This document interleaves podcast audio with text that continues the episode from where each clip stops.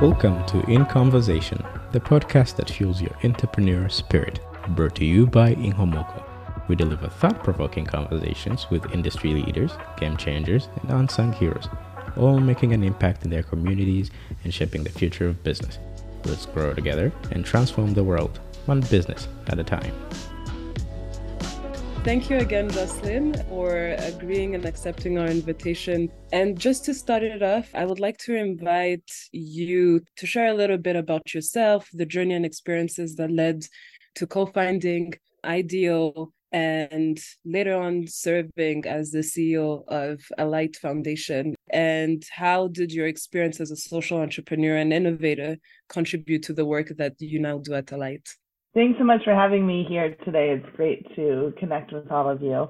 Um, I grew up with parents who were both working in education and always knew that I wanted to do something in terms of um, social impact in terms of my career.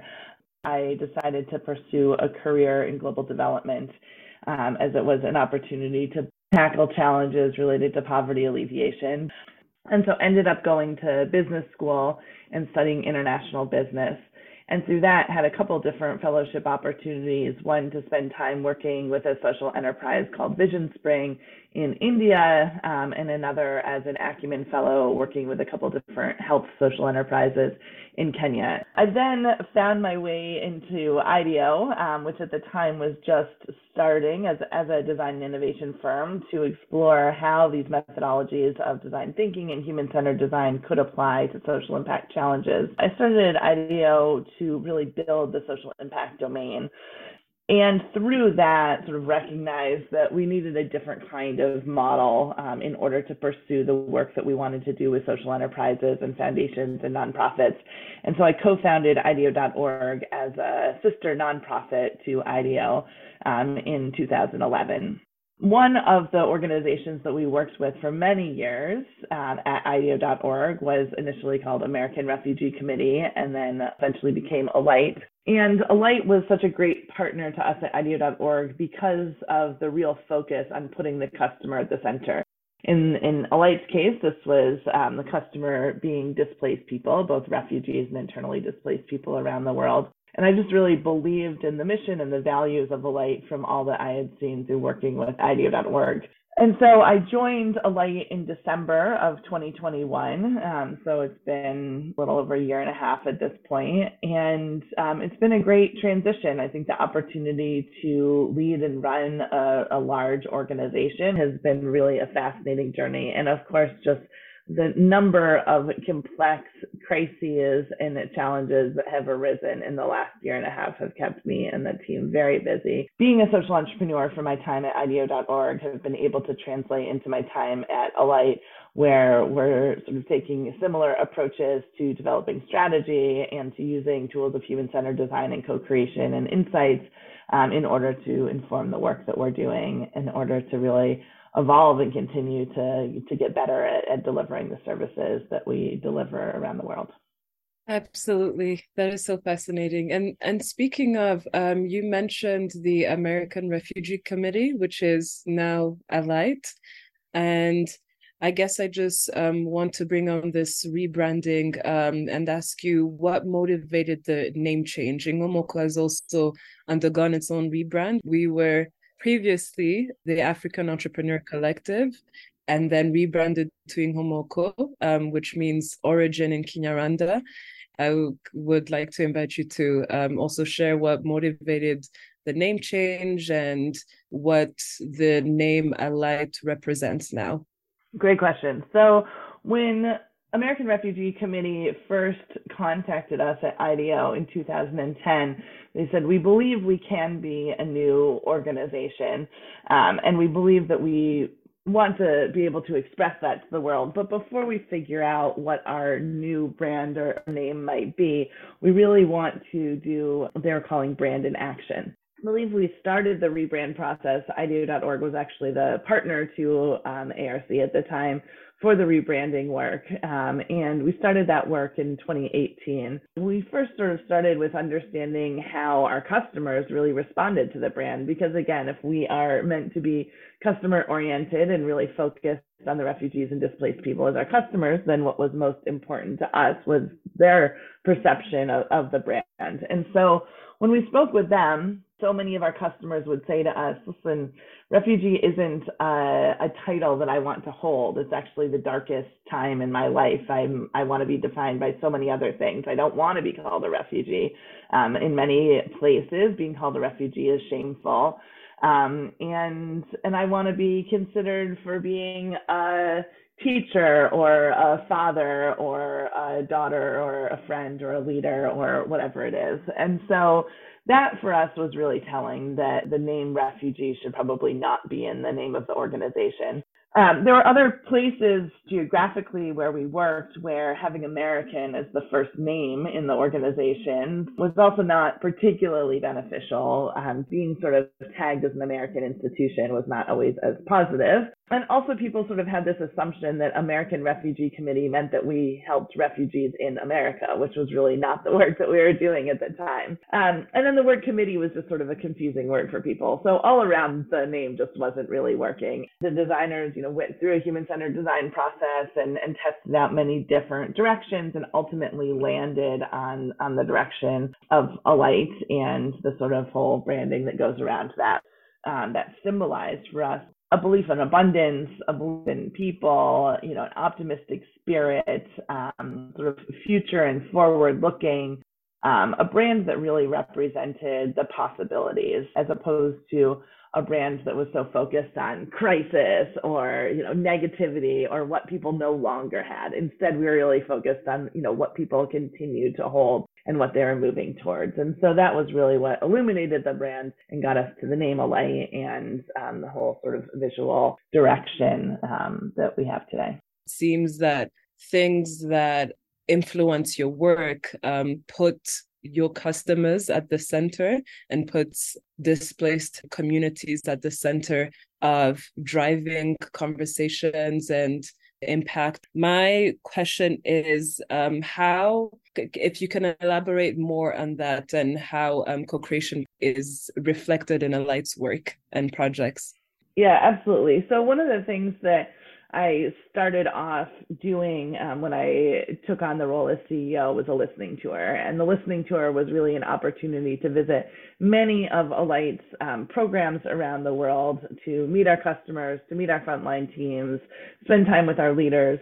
Um, and really get a better sense of the direction that we should go as an organization. And this really led into Alight's new strategy, which is focused on three main areas. The first is on insights, so being you know, having deep insights about the journeys and decisions that people make on um, these paths of displacement. Um, and so we really want to have deep insights about um, displacement and be able to share those more broadly with the field.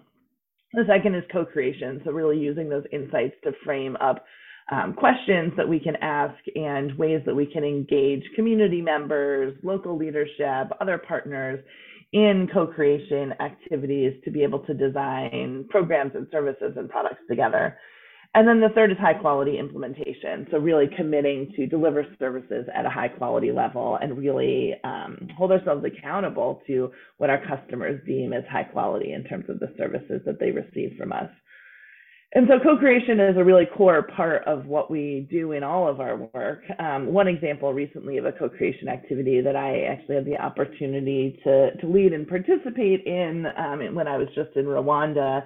We're working in the Mahama um, refugee camp where we have been working for the last 20 years. And in Mahama, we have been working with a, a number of different young women on various livelihood projects. And one of those livelihood projects is a soap making business.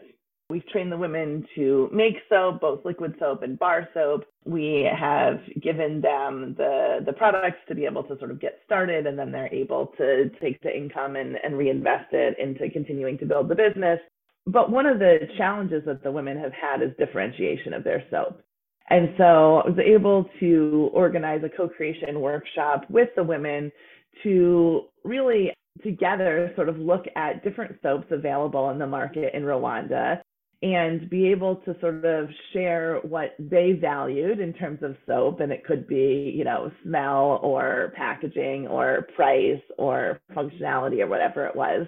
And then for them to bring in customers as well and have the customers also share their perspectives about how they make decisions about buying soap and then we led a brainstorming session about given that, what might be different changes that these young women might make to the soaps that they are themselves um, producing. And so that just gave them a number of different ideas. And, you know, one of the big ones was they felt like their soap needed to have a name that was unique and that they needed to have a stamp that they could put on the bars of soap so that people would be able to distinguish their soap from other soaps. This type of co-creation activity, though, is small, is so meaningful in terms of being able to to sort of unleash the creativity of these young women to allow them to really feel like they have the ability to make decisions or bring ideas about how to form their businesses. And for our staff to also see like oh wow we don't need to be the ones that come up with how to solve this problem. We can talk to the girls that are participating in these programs and together we can come up with lots of ideas that are better than what any of us would have been able to generate alone that's a that's a pretty micro example of co-creation. We are also doing co-creation as we do sort of larger scale programmatic assessments in terms of being able to understand if we should enter a new geography or you know start working in a new sector. We are doing co-creation at that scale as well. Absolutely. Um, I think it's very important to also understand that social impact um, is essentially for our customers and should be driven by the customers i guess needs and um, perception to what is needed from governments and public institutions and the private sector to enable a conducive environment for refugees and displaced people to thrive as entrepreneurs and innovators. Yeah, I think in in all the countries, the regulatory environment is quite different in terms of what refugees are able to do in terms of work, freedom of movement. And so, you know, I think the first thing, and I think Rwanda is um, is doing a much better job of this than than a number of countries are, where there really is very limited work opportunities, very limited freedom of movement. Um, but I do think that the opportunities for refugees to be able to work in um, and around host communities and hold jobs in the countries where they are is really important. I think the opportunity for them to be able to legally start businesses in the countries where they are is really important. And I think, of course, the freedom of movement to be able to leave the places where they're living and be able to access markets, um, surrounding markets, is really critically important the next level is really around um, access to capital um, and and being able to provide people with that opportunity to take a loan or get a grant to be able to you know buy the sewing machine or the bicycle or the um, motorbike or um, the soap making materials or whatever it is in order to be able to get that initial business. For instance, we've worked with a group of women also in Mahama to start a small mushroom farm. There was interest, of course, but they didn't know how to farm mushrooms um, because they had never had exposure to that before. And so, you know, we are able to both figure out a way to procure those products to get that started, um, provide that initial training for them to be able to learn how to do mushroom farming, provide that initial capital,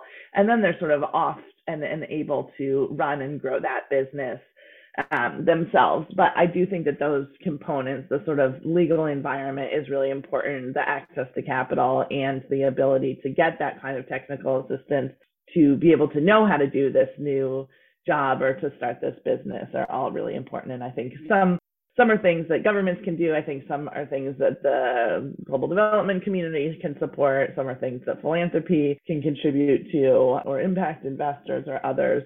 But I think it's sort of coming together. You're able to to provide that ecosystem that can work for people to be able to start and grow those businesses. Absolutely. Um, and you mentioned something that that we actually work on um, at Inkomoko is one of our interventions, access to capital, um, because we understand that it's very important for refugee led entrepreneurship and allows them to thrive and grow businesses, which leads me to the next question. This question is focused on the type of perception that organizations working in the refugee space deal with when advocating for communities when supporting these communities to thrive. And this is a perception of investing in displaced communities. Some of the conversations that we've had at Inkomoko is that we understand that investing in and working with displaced communities not a favor, but it's good business. And our job is to essentially not only work with partners, but advocate for that and show that it is good business because for years it has been considered a volatile um, investment because of the nature of displacement. I guess my question is as an experienced leader yourself in not just the social impact space, but with your experience working with displaced communities, can you speak on how you envision the future of refugee entrepreneurship yeah, I mean, first I would say just sort of going back to some of the insights work that I talked about that Alight has done. Um, we've had conversations over the years with you know hundreds or thousands of refugees and displaced mm-hmm. people, and and ask them all the time, you know, what is it that you want and need most of all? And I'd say the number one answer that comes back to us is, I want an opportunity to make money and be able to provide for my family. I hear from donors or others like, oh, we really need to encourage this self sufficiency or we need to get people off this dependency, as if refugees or displaced people themselves are saying, oh, what I really want is handouts from the government. And that is like absolutely not the case, right? If people are unable to work or if they're not allowed to work, then sure like we need to be able to provide you know in an emergency context certainly we need to be able to provide you know food to people or cash transfers or whatever it is and, and we may need to do that as we help people transition to being self-sufficient. But i think we just hear all the time like people want to work right? And they want jobs whether those are you know paid jobs as employees or whether those are entrepreneurial opportunities. Refugees and displaced people want to work more than anything else. You know, I mentioned this mushroom farm and you know, even over the course of like a month after this mushroom farm had taken off, the women were selling out every single day, right? They were making tons of money together. They were like eager to grow it. They were trying to figure out, you know, how they could get into into the capital and, and be able to like sell these mushrooms to broader markets and so many great entrepreneurs out there i think given the resources you can they can really be unleashed of course that's what we all want to see right we want to see the sort of graduation or transition from people being dependent on emergency food or on cash transfers to being in a position where they are able to provide from their families. And so I think all of our interests are really aligned in helping to find and support these entrepreneurial endeavors so that people can provide for their families and really pursue the lives that they envision for themselves. Absolutely. Think it brings us to um, our last questions.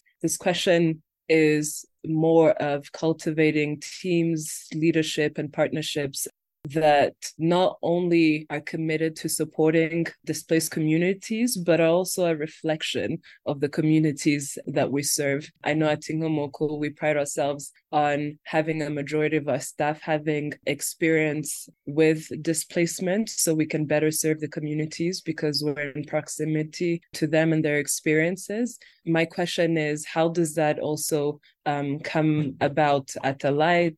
Yeah, it's a great question. And it's been a real value that we have held as well, which is having people at Alight who have lived experience with displacement themselves has really been importantly critical, but not just at sort of a level of frontline staff and service delivery people, but really in leadership roles of the organization as well.